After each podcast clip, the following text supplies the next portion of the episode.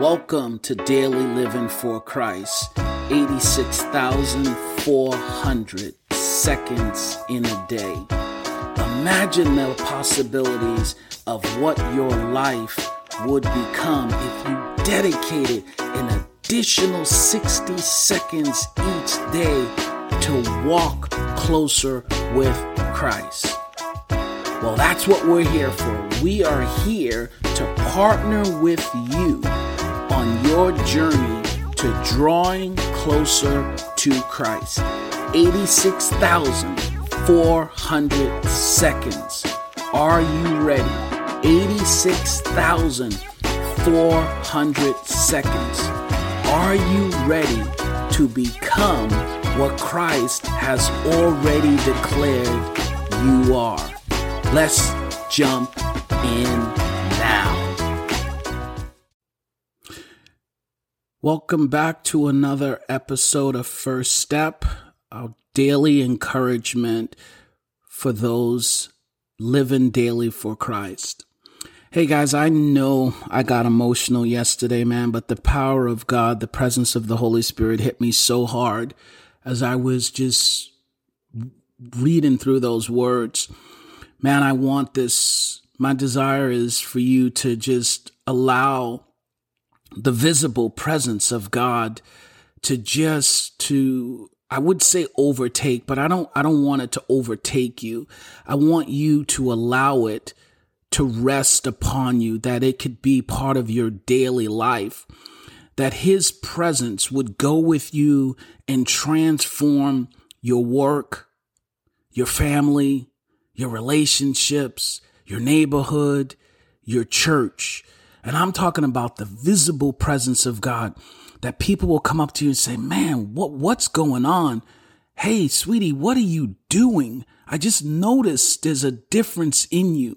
And that's what the presence of God can and will do if we open ourselves. The one thing I want to bring up from yesterday that I didn't really go into very deep, and I said it from verse 3 to 14 was one sentence that Paul wrote. Can you imagine being present as they were reading this, or just imagine being present and, and the apostle Paul is delivering this message in person? Can you imagine his facial expression? I know I could because I got so emotional reading it yesterday. But the one thing that ran through and through the vein of those verses was the word according. So when you think of an accordion, you think of an instrument that is connected together. So everything that he stated yesterday was for the purpose of connecting it together so that the church of Ephesus or the churches of Ephesus would not misunderstand what he's saying and us today would never misinterpret what he was saying. And like I said yesterday, the heart of Paul, his desire was so strong for that church that he put his heart out there and he brought us behind the veil of our natural understanding. He gave us the heart of God and the heart of Jesus.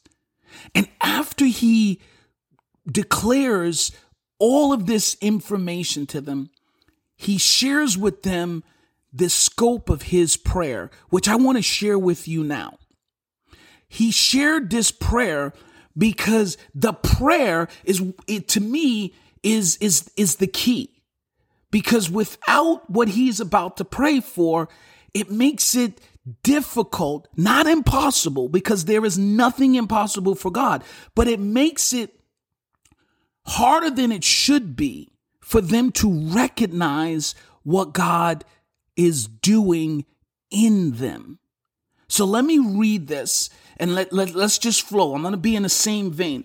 So I'm in Ephesians chapter 1, and I'm going to start reading at verse 17. And now, this is a prayer for the that the apostle Paul is praying. And he says here, he says, "For the God of our Lord Jesus Christ, the glorious Father may give you a spirit of wisdom and revelation in the knowledge of Him.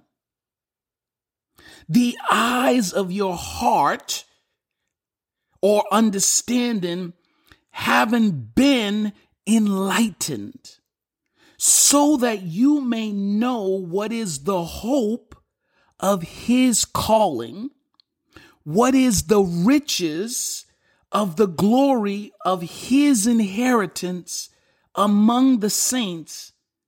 And what is the exceeding or what is the exceeding greatness of his power towards us who believe? Just think about that. Towards us who believe. And then he says, according to the working of his mighty strength. And look at the example here of the mighty strength which he has worked in Christ, raising him from the dead and seating him in the at the right hand in the heavenly places. Watch this now. Above all rule and authority and power and lordship and every name named. Not only in this age, in the in the church age, in the very beginning of the church, but also in 2022. And he subjected all things under his feet and gave him to be head of all things to the church, which is his body, the fullness of the one who fills all things in every way. That's a lot, man. Just think about this. That is so much. But but Paul's prayer, he's saying first and foremost that I need to get you to understand that wisdom and revelation is the Spirit of God.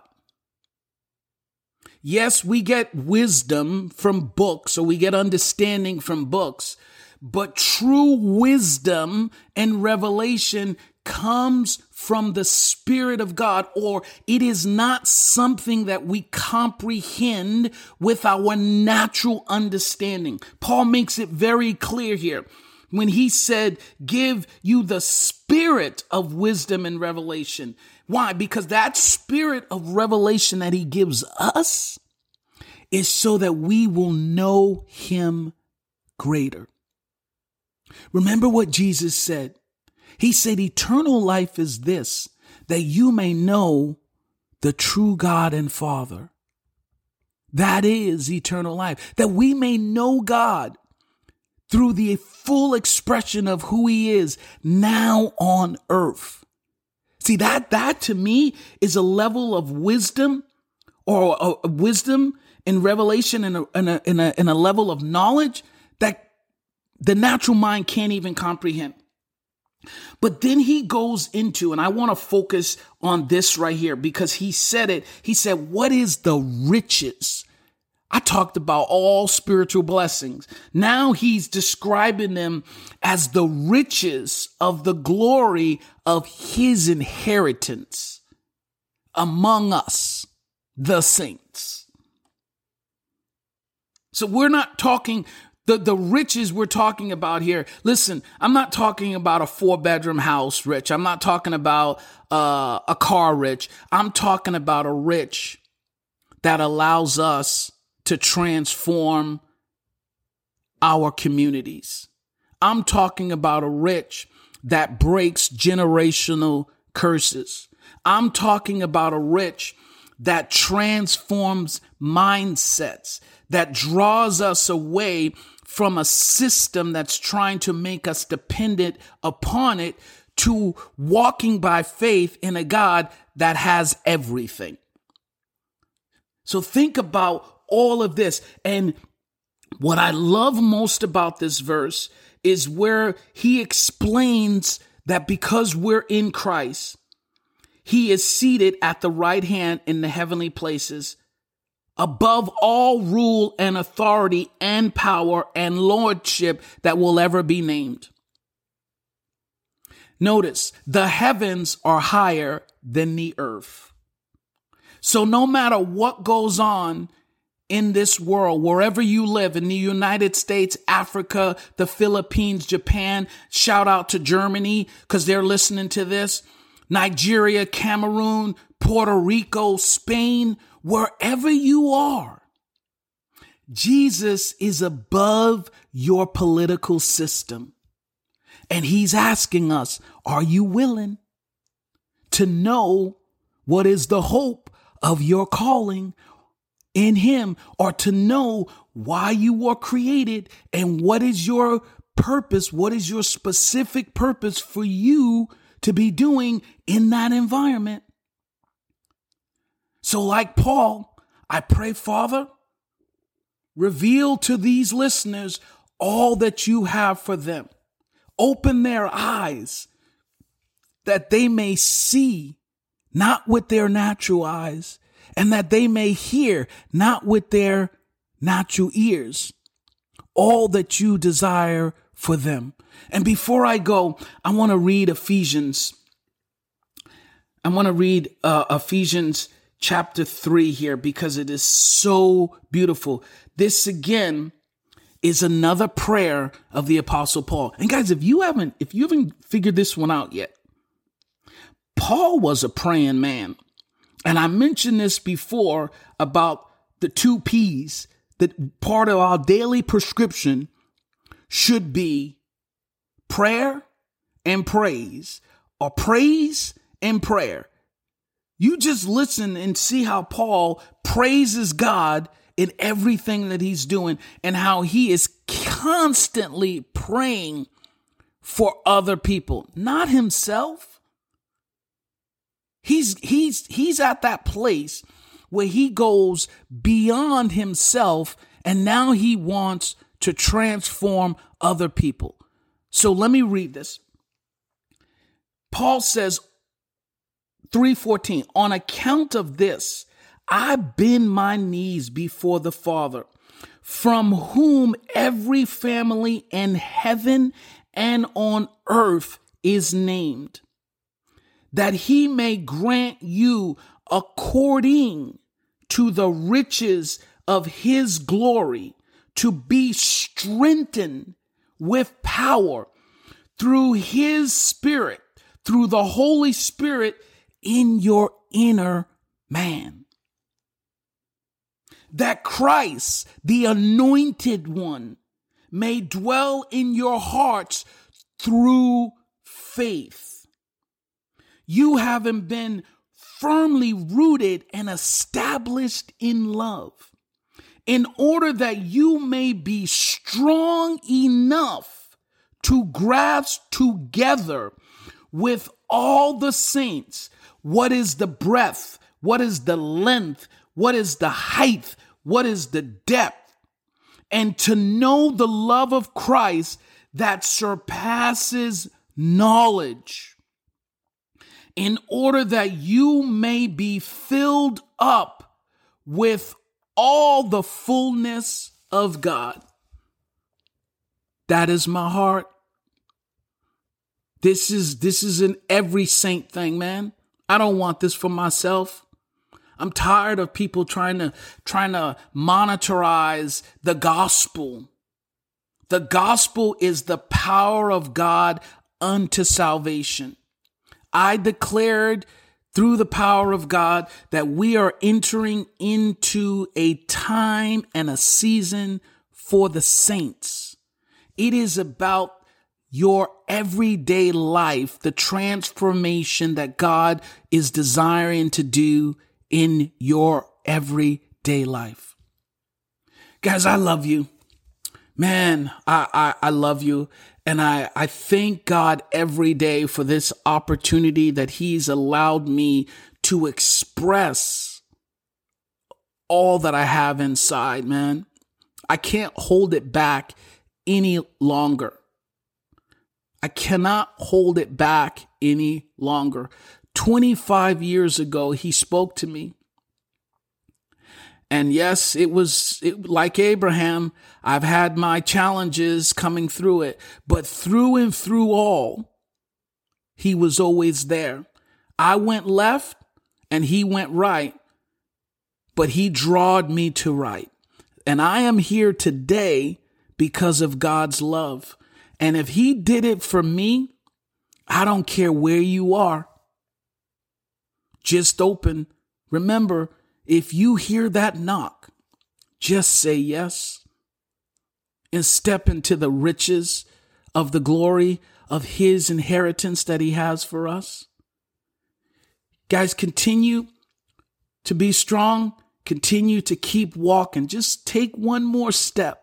Give him one more moment today, one more thought, one more thank you, one more being grateful today.